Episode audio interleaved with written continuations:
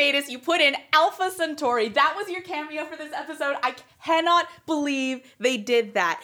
You couldn't just write a third of all Ice Warrior episodes. You had to explicitly tie yourself in to two of Pertwee episodes. He is the biggest Pertwee loving fanboy of all time. They brought back 92 year old Churchman to voice Alpha Centauri. Why on earth did you do that? You just utter fanboys. All of you. All of you. I love you, but you are F trolls. All of you. Because pride is for everyone, even hexapods. It's This Week in Time Travel for June 13th.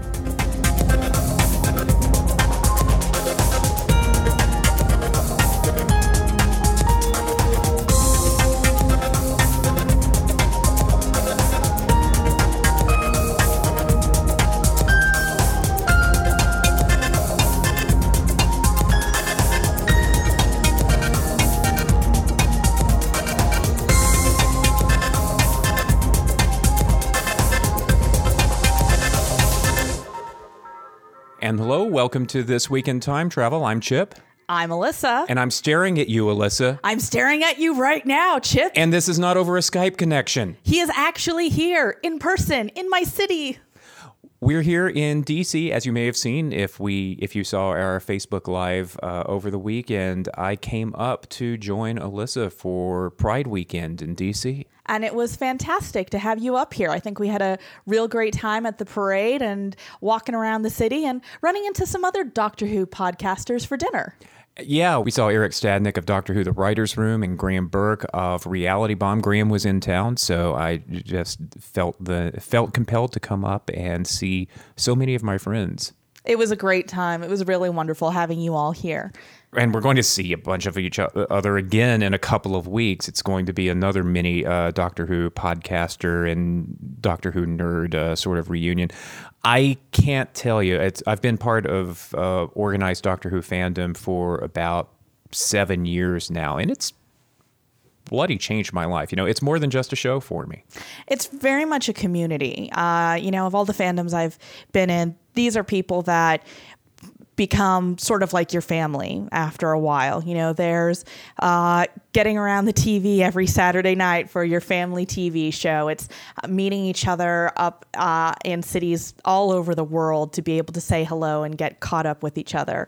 Uh, so it's been uh, one of the best fandoms that I have joined. Yeah, you know, I I uh, sometimes question how much I should talk about fandom on my podcasts uh, because you know it sort of becomes a little navel gazing. You know, it's about the show, not just the community, and yet the community is so important. The community is so integral to this show too. You know, it would not have survived this long without the community carrying it on and making it a part of their lives and fighting for the show. Really, uh, talking about the importance of it and what it means to them, um, and advocating for it. Advocate advocating for it to stay up, stay running, uh, to have all the various institutions that have been- involved with creating it keep it alive.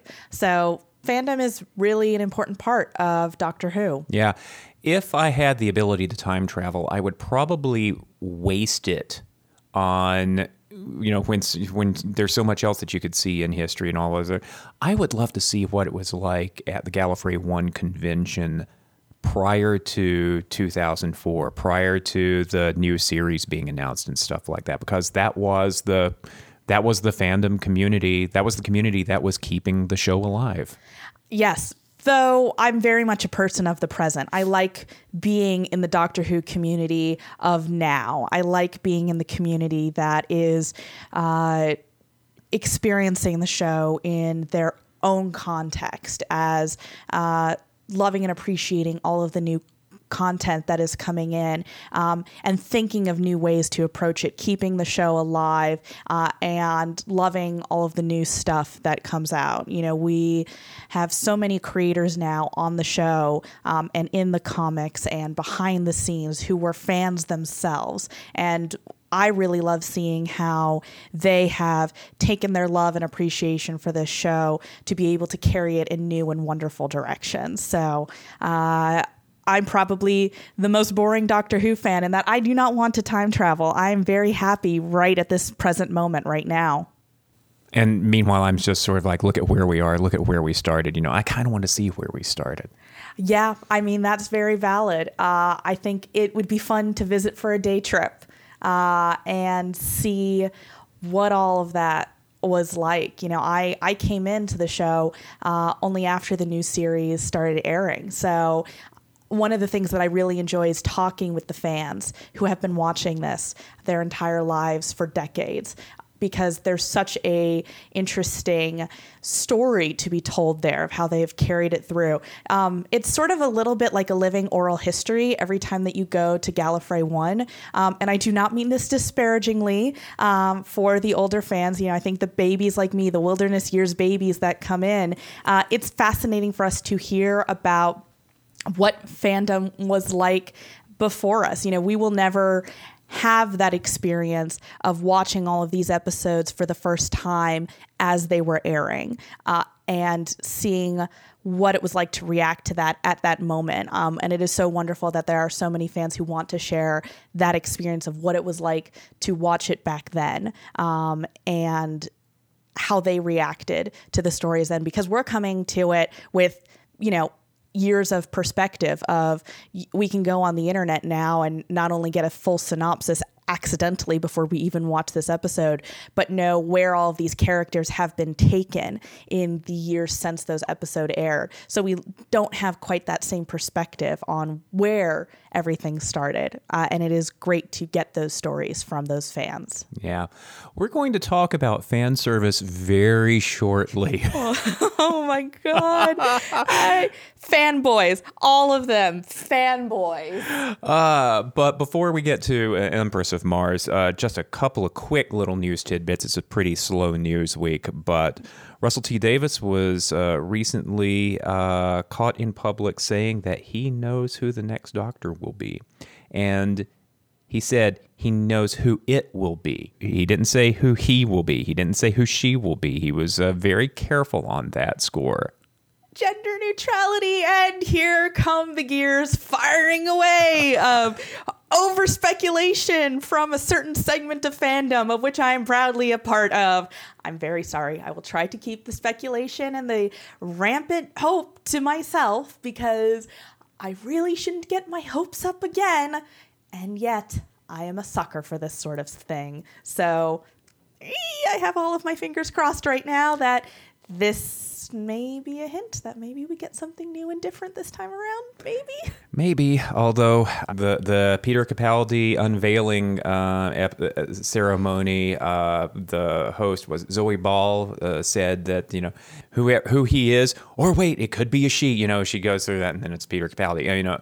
I'm, I'm I'm a little I'm a little more measured here, but um, you know we'll take whatever crumbs we can get. But I am not surprised that the casting decision's been made. They've they've really got to get started on putting this show together. Well, didn't uh, Moffat say when he announced that Rachel Talalay was directing the Christmas episode uh, that they were working on the materials for that actively. So if they're working on the Christmas episode now, you got to imagine they've had to at the very least, had some conversations with uh, whoever it will be that will replace Peter Capaldi.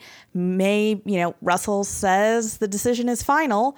Maybe it is, and it would make sense for about now um, for the timing of the filming.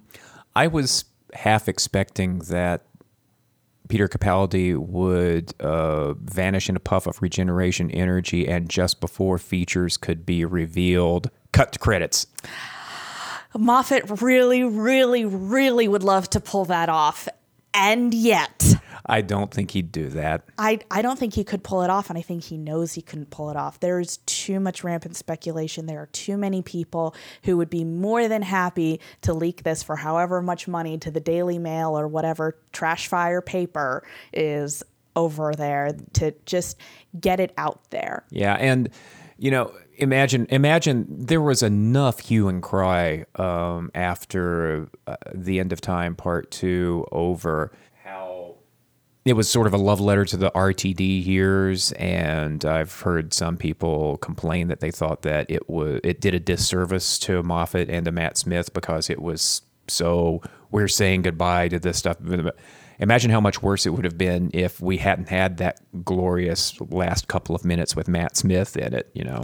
Yeah, I I don't know. You know, it's it's really a different experience to watch each regeneration and how the regenerations have evolved over the years. Um, you know, I think that the last two regenerations have been very focused on the actors and the era. Much more self referential to the fact that they know that an era is ending with one of the actors leaving, and in uh, Tennant's case, actor and showrunner together at the same time.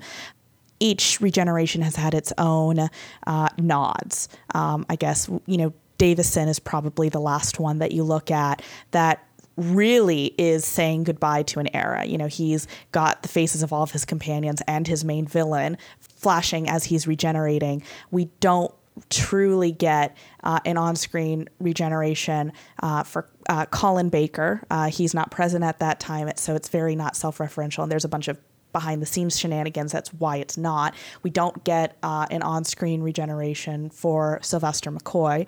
Um, and eight has his own, um, and Moffat is writing that one. So that one is going back very much to the audios and all of his companions, and it is giving a nod to uh, his whole tenure and run, which doesn't have quite as clean as an ending, I guess, as some of the other doctors because he had the movie and then he's had the audios and he still has audios. So it's more of a appreciation for the whole of everything McGann is doing.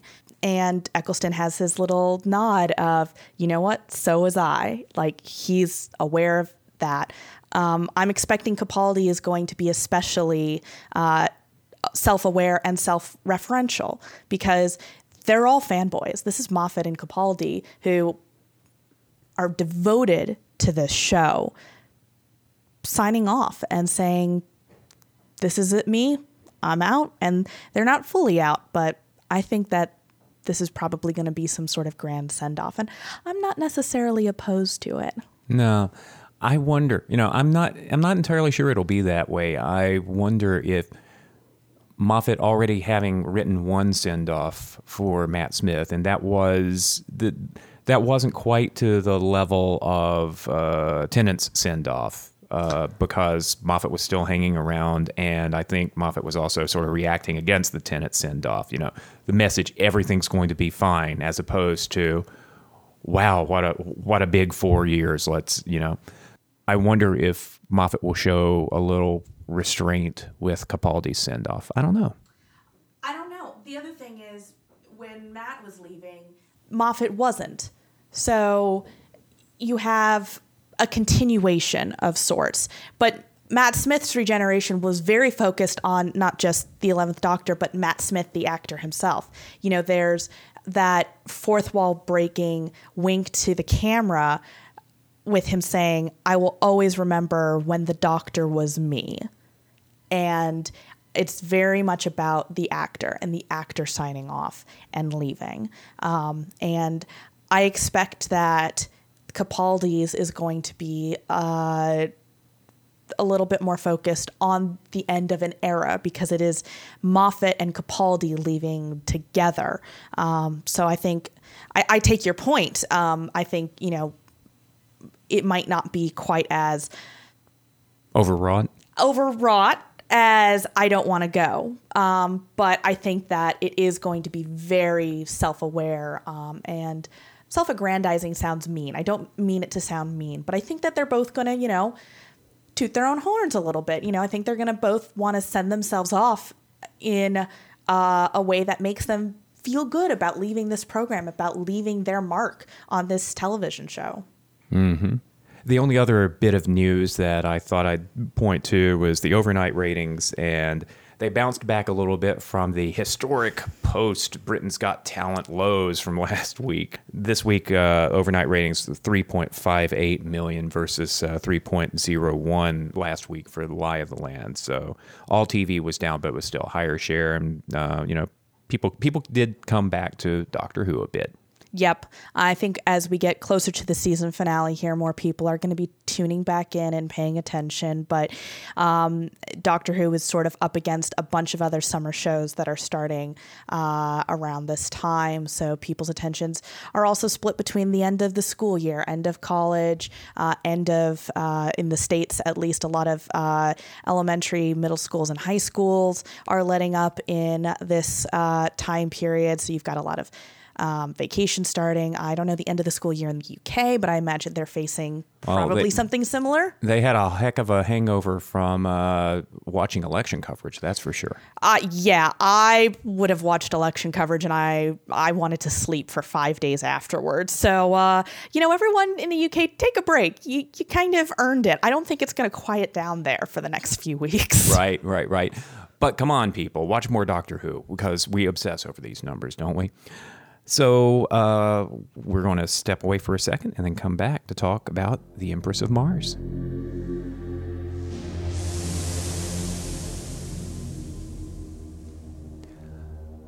So you and I were watching the episode together, which we have never done before for new Doctor Who. Yes, it was a fun experience. and I had the appearance of Alpha Centauri spoiled for me. But all of us at the dinner table who had either seen the episode or had the information spoiled for us, you were the only person at the table who knew or cared, and we we conspired to keep Alpha Centauri's appearance from you. And I am going to treasure your reaction to hearing Alpha's voice and like, oh my God, is it? Is it really? I'm going to treasure that for the rest of my life. Oh, when you all were talking about it at the dinner table that night, and I was just like, you know what? This will be very rare that something isn't spoiled for me. So maybe I want to have that moment of surprise happen. But I was thinking about it. I was thinking, Mark Gatiss, Ice Warriors cameo. There's a couple different options here. And my first thought was Alpha Centauri? That would make sense. No, they wouldn't bring back Alpha Centauri Oh, to yes, new Doctor did. Who. She's 92 years old. They brought the original voice actress back for Alpha Centauri. They showed Alpha's face in a little viewer on the screen. I cannot believe they brought this one eyed costume back for a brief, like not even 30 second cameo. It's just Mark Gatiss is king of the Pertwee fanboys. I cannot believe that they did this. And that was your review of the Empress of Mars, folks. When we come back. Okay, that can't forgive every uh, every flaw in the episode if there, if you thought that there were flaws in it, right? But No, it definitely put me in a mood at the end of it though. I I'm a Pertwee fangirl myself, so I was downright gleeful when that ended. Um, I think it wasn't a perfect episode. It was perfectly enjoyable as we were watching it. Um, I think that Gatiss does the Ice Warriors well. I think Cold War was a very good episode, slightly spoiled by the fact that I did not like the CGI Ice Warrior head without the helmet. Like it just it just appeared weird to me. I I I don't know what it is. I just couldn't get over that and take it, you know, really seriously. I couldn't invest in it. it doesn't look like an ice warrior. It doesn't look like an ice warrior. I thought this episode was almost perfect. I think that it probably needed a couple more edit rounds for it because it had interesting political messages there about two great colonial powers crashing into each other. And you have a infamous colonial force landing on a foreign planet and invading. And you have this interesting situation here where the ice warriors are almost always the villains in a certain sense. And but now it's the humans who are invading. Um, and what side is the doctor going to be on in that battle? There are no good sides here really. There are people caught in the crossfire who, and there are complex systems of honor and pride and military forcefulness on either side. You have people that are so invested in their own power that they are not stopping to consider the situation and the best way to resolve it. I think that the episode doesn't quite go as far as it needed to to draw all of those themes together. Um, I think there are some great one liners, and academics will have a lot of fun picking apart this uh, episode for years. It's engaging enough while I was watching it, um, but I think it just needed a few more edit rounds to really pull together the message that it's trying to go for here. Yeah. There is no shortage of Doctor Who episodes where, and it's it's a it's a very much a Pertwee kind of thing. You It know, is. Silurians and Sea Devils, uh, for example. There have been so many episodes where the Doctor is sort of the wise, elevated person in the middle between humans and aliens slash monsters sort of going at going at each other needlessly. And the doctor just sort of floats benignly in the middle being offended you know a pox on both sides kind of thing. I did like the sort of him him explaining the logic of the situation to bill where uh, uh, on the one hand the british soldiers are in the wrong on the other hand, the ice warriors are immensely powerful, and he's trying to figure out how to avoid a slaughter. Yeah, because that's what it comes down to in this situation. He just wants to get the humans out of there. Um, and I think he recognizes that you have uh, Godsacre was his name, I think, the uh, main colonel, the coward uh, who had uh, almost been hanged. And you have uh, his subordinate, uh, the sort of classic evil British force that wants to go in and wants to claim everything for God and country and forget these primitives who happen to be living on this rock that I would like to conquer. So I think that Pertwee's stories go a little further uh, in the criticisms of colonialism uh, and criticizing the humans who are invading spaces that don't belong to them. Uh, you have the humans invading the Silurian caves. Uh, you have the mutants, which is entirely about uh, humans invading this world that they don't understand and sort of erasing the history of how the local population survives the catastrophes that occasionally inflict this planet. So uh, it it it's sort of a little bit of a nod to them, but I think it could have gone a little bit deeper into the fact that you have two colonial systems. Um, the Ice Warriors and the uh, Victorian British Army.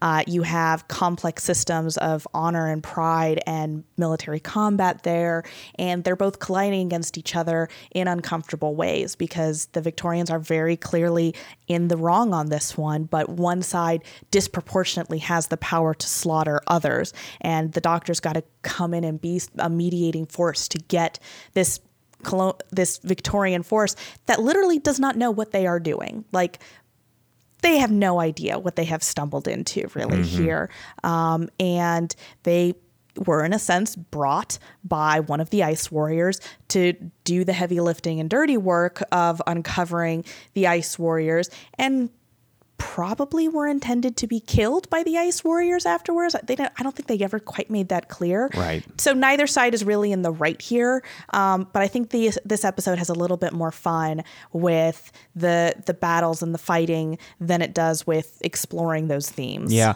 I think the episode does touch on those themes. Uh, the black soldier is not always treated well.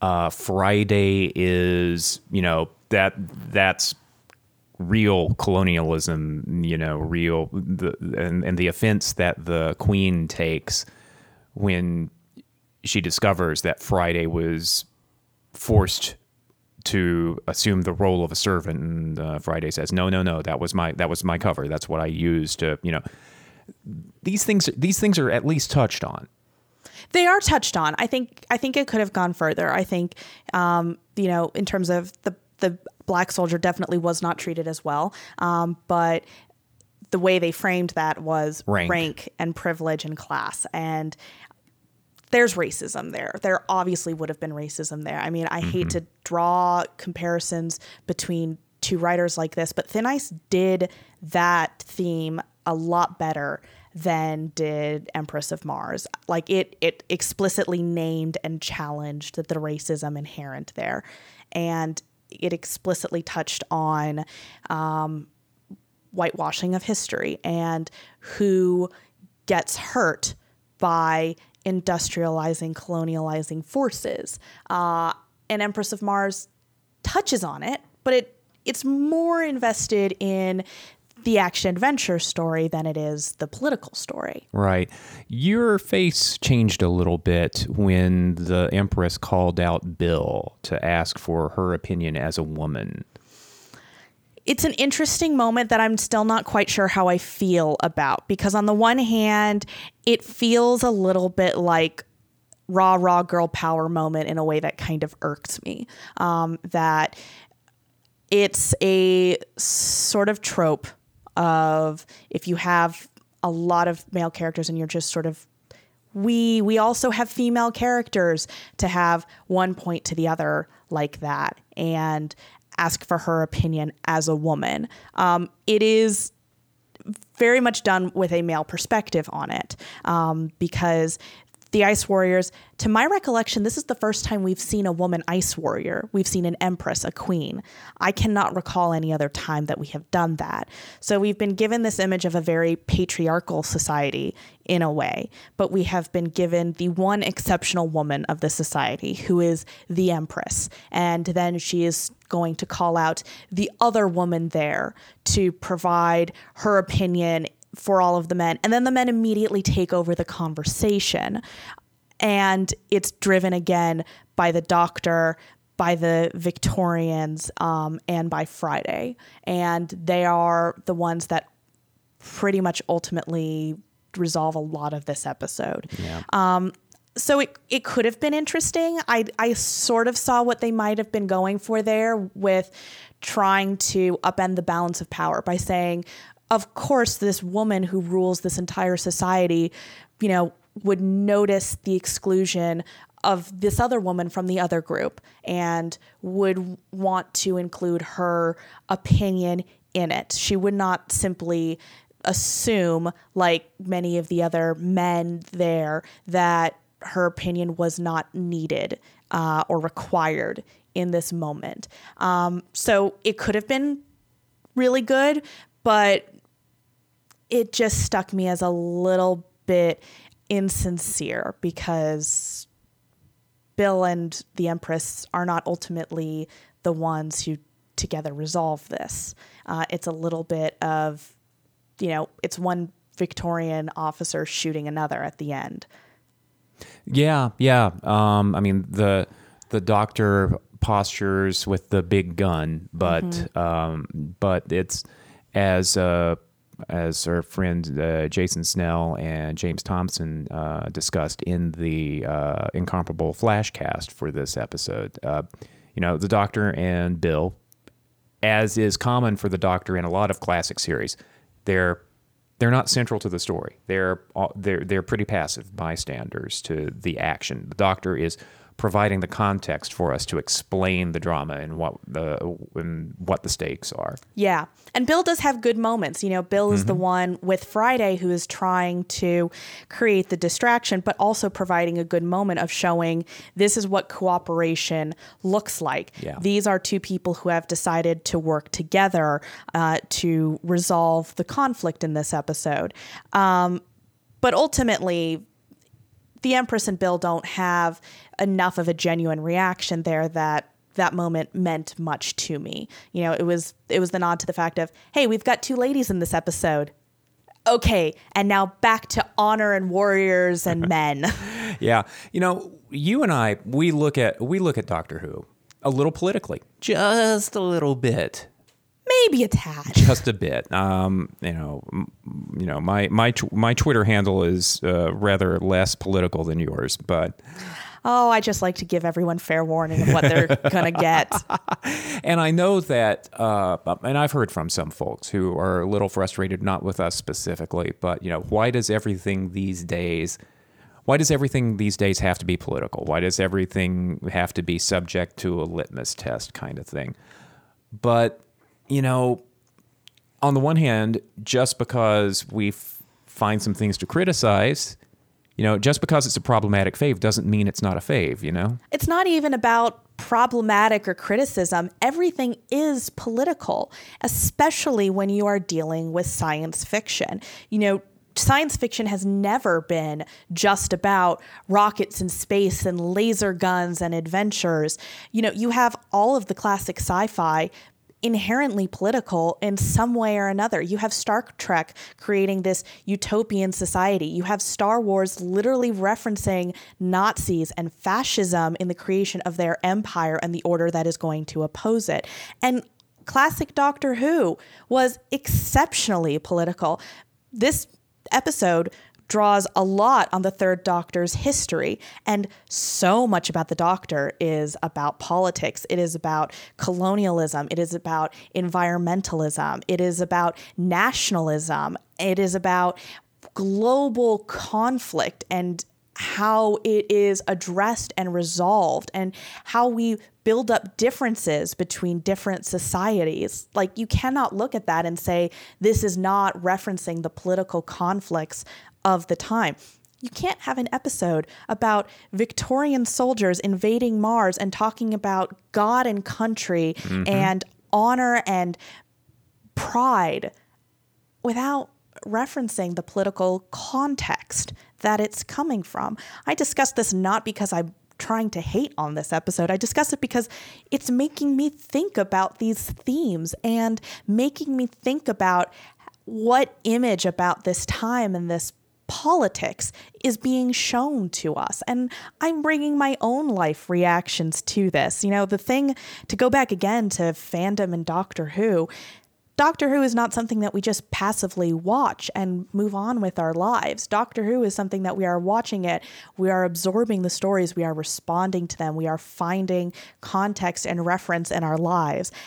And if you need to know about how people are applying Doctor Who politically, look at all the flipping Doctor Who memes that have been floating around the internet since the UK general election. For goodness sake, the first thing I saw on the internet was two monks from the last three episode arc we had standing next to Theresa May while she's giving her speech. Like, people are applying the politics of Doctor Who to their everyday lives and their own political beliefs and their own actions everything is political. The personal is political, folks.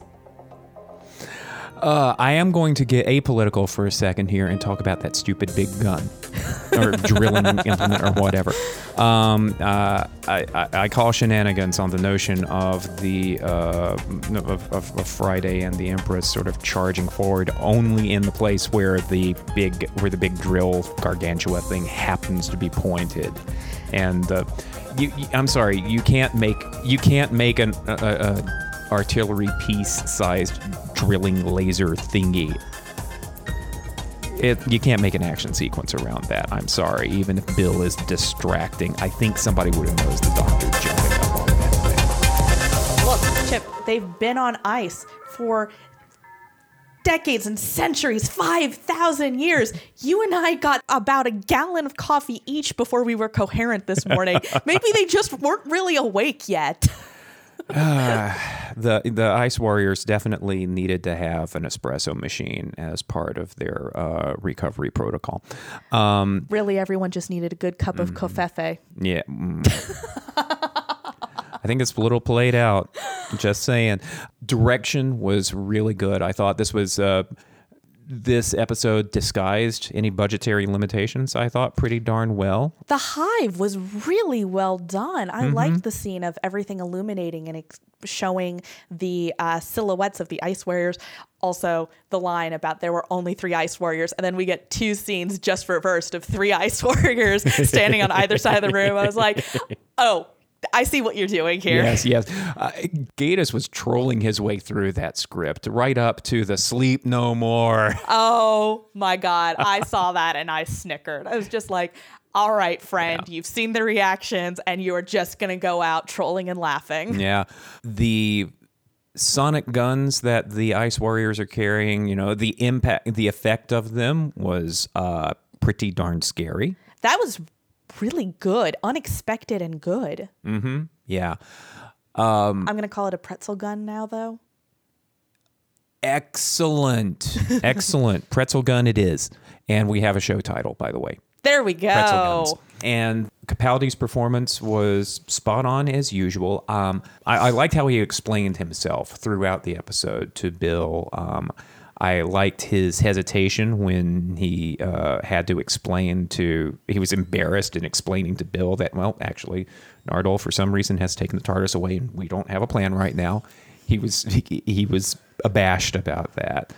Uh, I thought Pearl Mackie was great as usual. Yes. Um, she was, I got a little tired of the uh, movie references get running gag, although it was worth it for the doctor's frozen payoff. Yeah. Yeah. I'll admit I laughed. I'm not proud of it, but I laughed. Um, Nardole doesn't have a lot to do this episode, obviously, except to get Missy out of the box. More about that in a second. Matt Lucas is amusing when he does the cringy stuff for for Nardole, but Nardole has also had these momentary badass moments, and we just never settle on who he is, and he, he, it, that frustrates me. Uh, I want to like. I do like Nardole, and I do like Matt Lucas in, in the in, in this series. I feel like I should be given more reason to because Matt Lucas clearly can do whatever the script asks of him, and it's just not, it's just not consistently asking good things of him. I think the problem is Matt Lucas is being treated as the tin dog of series 10. You know, he is the comic relief character that is sent off to do important tasks for the plot. So lean into that. Why?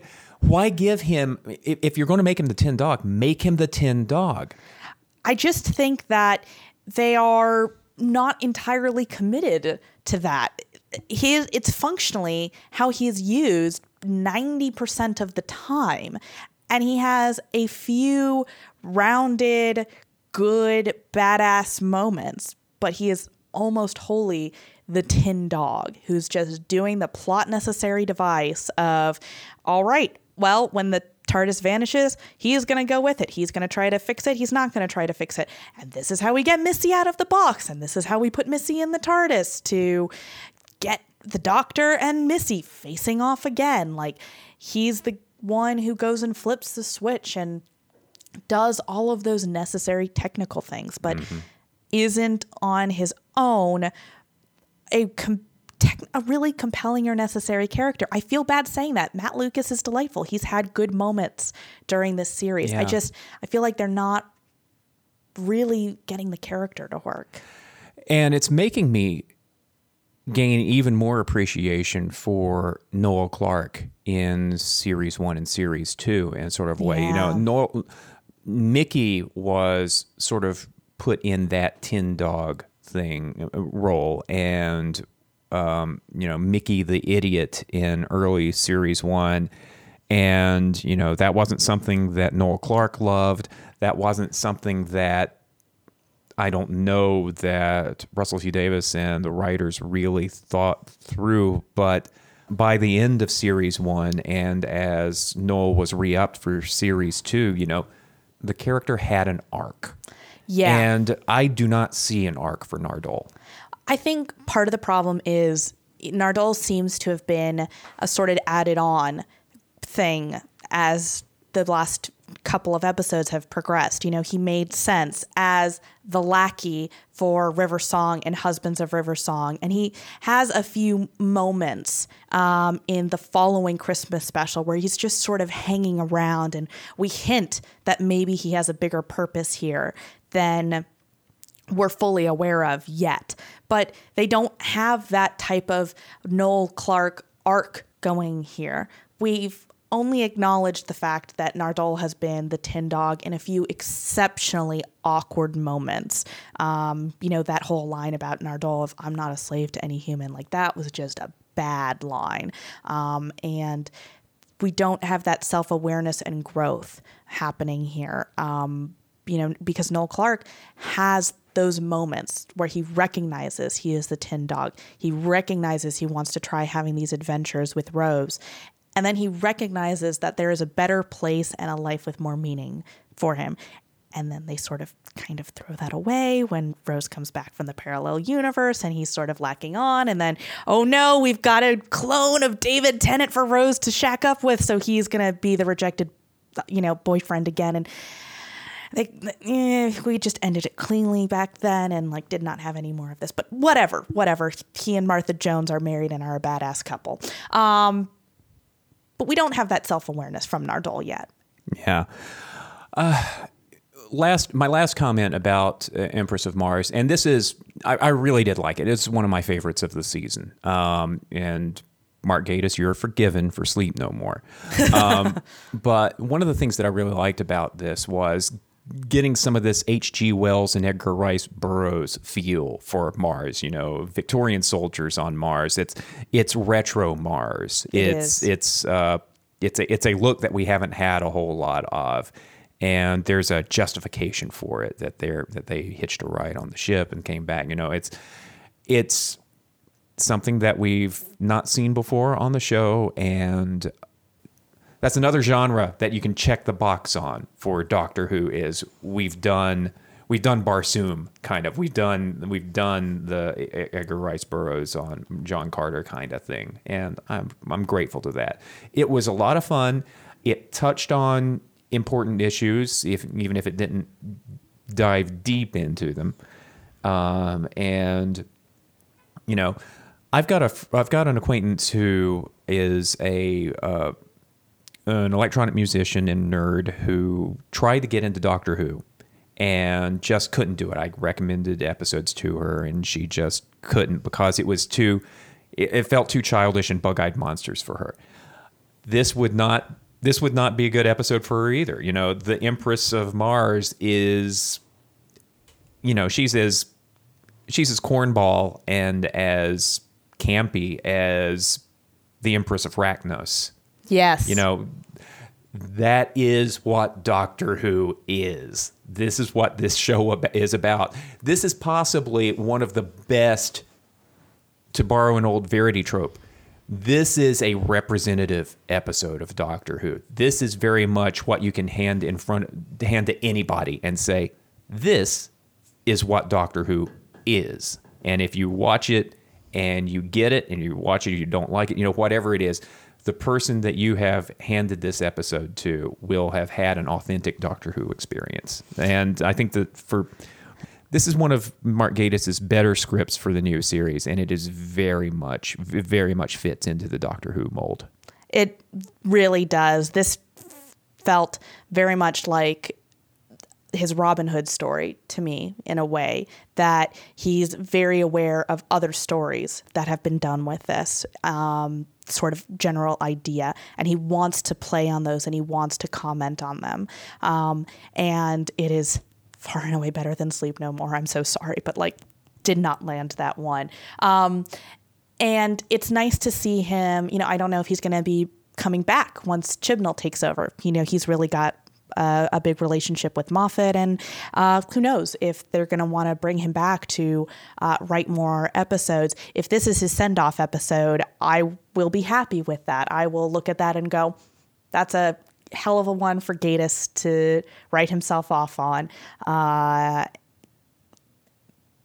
but now we have Missy out of the box. And now we have Missy out of the box. I can't believe we forgot to say a whole lot. She wasn't a big part of the episode. You know, she says, Well, you're just going to have to let me out to uh, Nardole through the speaker box. And then there she is. And she's not betraying a hint in her expression and in her, when she asks the doctor, Are you all right? You know, we don't have a damn thing to hold on to uh, as far as is she playing the long game or is she really trying to trying to be good? But the They're TARDIS malfunctions, and who could make the TARDIS malfunction like that from a distance? Mm-hmm. Yeah. That I do not trust her as far as I can throw her. I know, but isn't it great that we still don't have? We had so many hints that, of course, it's Missy in the TARDIS uh, in the vault. We had yes. so many hints that it was Missy in the vault. Um, we don't actually have any in-story hints other than you know the TARDIS malfunctioning for some reason they're still kind of keeping us guessing and relying on us to use our own natural expectations and prejudices to explain that. And it's entirely possible that they will subvert them. This is very Delgado ish. This is very much they are enemies, but perhaps he does have a bit of fondness for the doctor and perhaps he has a bit of concern for the doctor's well being. But when it comes down to it, if the doctor gets in the master's way, it will not end well for the doctor. So I'm waiting for the other shoe to drop. hmm And once again, um, John Simm. I mean, how that I.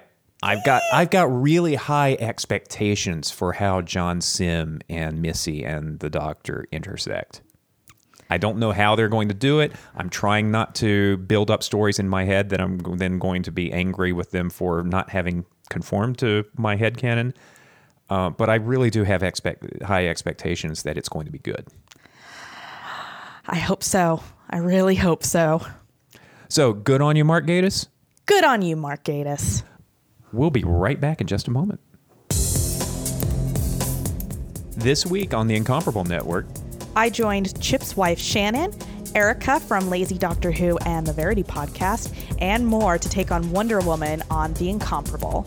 Melissa Bright joined Scott McNulty to talk about the Star Trek episode that almost launched a spin off series, Assignment Earth, on Random Trek.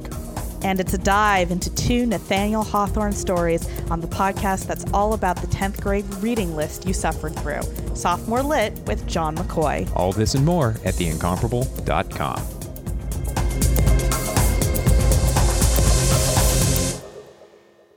Next week, we'll be reviewing The Eaters of Light by, oh my God, Rona Munro, who's coming back to Doctor Who. And then, oh, we're only going to have two weeks left in the season after that. I think we'll need like emotional support, like therapy dogs or something like that. We're getting so close to the end of the season, and oh man, what are we going to do after that? Panic. And and then hope that Christmas never comes. Ah.